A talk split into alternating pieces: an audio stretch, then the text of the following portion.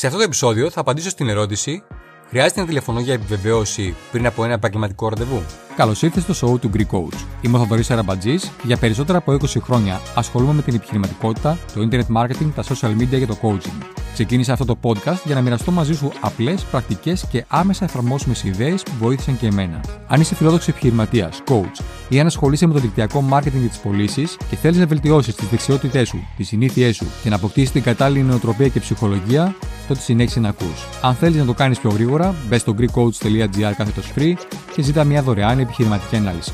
Λοιπόν, ξεκινάμε. Λοιπόν, η επιβεβαίωση κατά τη γνώμη μου και από την εμπειρία μου είναι κάτι το οποίο μπορεί να αυξήσει δραματικά τα ποσοστά αυτών που τελικά έρχονται στα ραντεβού ή μπαίνουν στις online ενημερώσεις σου. Ξέρω ότι κάποιοι δεν είναι υπέρ του να επιβεβαιώνουν τα ραντεβού τους, θεωρούν ότι εφόσον μίλησα με τον άλλον και τους είπε ότι θα έρθει, ε, θα έρθει. Δεν έχω λόγο να του ξαναπάρω τηλέφωνο. Μάλιστα, κάποιοι καλούν άτομα για μια παρουσίαση π.χ. σε ένα ξενοδοχείο από την Πέμπτη για τη Δευτέρα και δεν παίρνουν τηλέφωνο για επιβεβαίωση και πιστεύουν, και πραγματικά το πιστεύουν, ότι θα έρθει ο άλλος. Δεν υπάρχει περίπτωση να έρθει. Οπότε, αντί να κοροϊδεύω τον εαυτό μου και να λέω στον εαυτό μου ότι περιμένω 5 ή 10 καλεσμένους στην παρουσίαση, επειδή 5 ή 10 άτομα μου είχαν πει ότι θα έρθουν, πλέον περιμένω μόνο όσου θα βρω στην επιβεβαίωση και θα μου πούν ότι όντως θα έρθουν σίγουρα. Καταρχάς να πω ότι σχεδόν ποτέ δεν τους λέω ότι θα τους πάρω για τηλεφωνική επιβεβαίωση. Γιατί δεν τους το λέω. Γιατί αν τους πω ότι θα τους τηλεφωνήσω για να το επιβεβαιώσουμε, υποσυνείδητα τους στέλνω ένα μήνυμα ότι μπορεί να μην γίνει τελικά το ραντεβού μας. Οπότε πρώτα απ' όλα δεν τους λέω ότι θα τους τηλεφωνήσω για επιβεβαίωση. Δεύτερον, για πού κάνω επιβεβαίωση; Αν προσκαλέσω κάποιον σε ένα προσωπικό ραντεβού, να βρεθούμε δηλαδή από κοντά, θα κάνω τηλέφωνο σίγουρα για επιβεβαίωση. Αν προσκαλέσω κάποιον σε μια παρουσίαση σε ένα ξενοδοχείο ή σε ένα γραφείο ή σε μια καφετέρια ή στο σπίτι, θα πάρω για επιβεβαίωση. Αν προσκαλέσω κάποιον σε μια online ενημέρωση, ένα webinar, θα πάρω για επιβεβαίωση.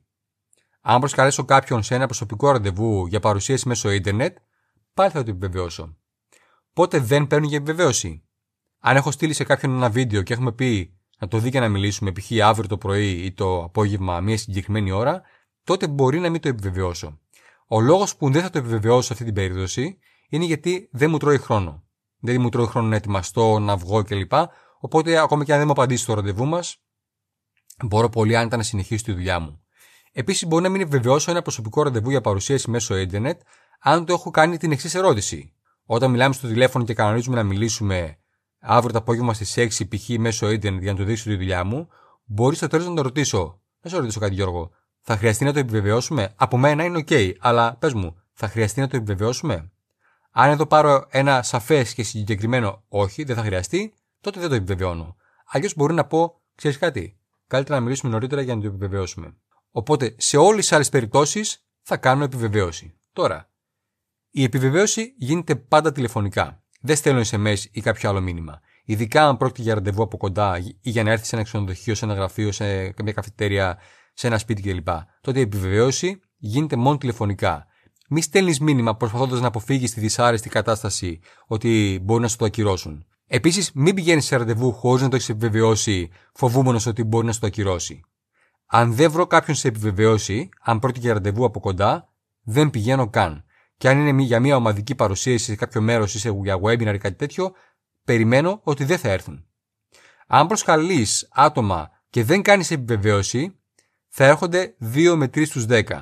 Αν κάνεις επιβεβαίωση, θα έρχονται 7 με 8 στους 10 από αυτούς που θα βρίσκεις στην επιβεβαίωση. Τρίτον, πότε παίρνουμε και επιβεβαίωση.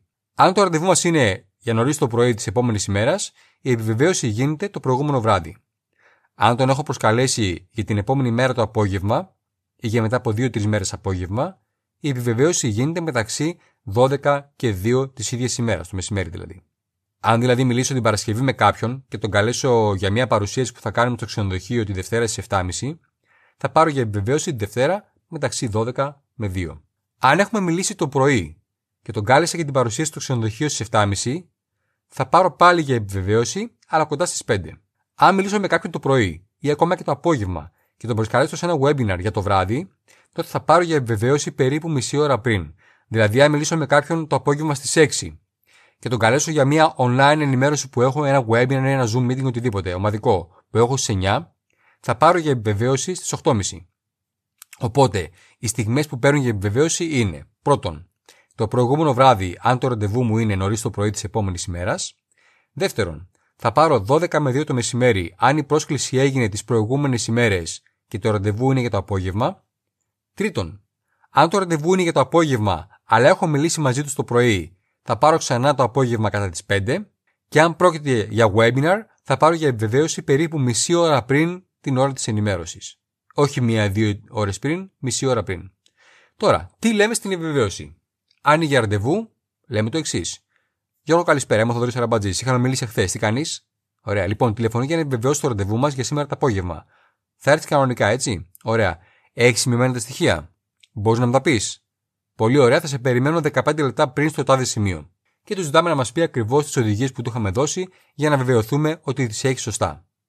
Ή αν τον καλέσω το απόγευμα, θα του πω Γιώργο, καλησπέρα. Είμαι ο Θοδωρής Αραμπατζής. Είχαμε μιλήσει νωρίτερα. Τι κάνεις; Ωραία. Λοιπόν, σου τηλεφωνεί για να επιβεβαιώσει το ραντεβού μας. Θα έρθει κανονικά, έτσι; Να σε περιμένω.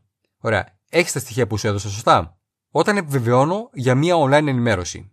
Γιώργο, καλησπέρα, είμαι ο Θοδωρής Αραμπατζής. Τι κάνεις, είχαμε μιλήσει νωρίτερα. Ωραία. Λοιπόν, πήρα για να δω αν έχεις λάβει το email με τις οδηγίες. Θα μπεις κανονικά, έτσι; Ωραία. Το βλέπεις και μιλάμε μετά. Τα λέμε. Γεια. Οπότε αυτό ήταν σχετικά με την επιβεβαίωση. Βάλε σαν κανόνα να παίρνεις πάντα για επιβεβαίωση και θα δεις ότι τα ποσοστά αυτών που θα έρχονται θα αυξηθούν δραστικά.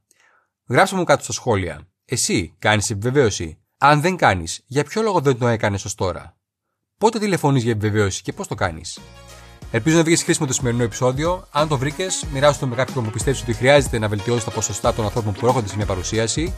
Κάνε πράξη τη σημερινή συμβουλή. Ξεκίνε να κάνεις επιβεβαίωση. Είμαι ο Θοδωρής Αραμπατζής και θα τα πούμε στην κορυφή. Γεια σου. Ευχαριστώ που άκουσες το σημερινό επεισόδιο του podcast Επιτυχία με απλό τρόπο. Ελπίζω να σου άρεσε.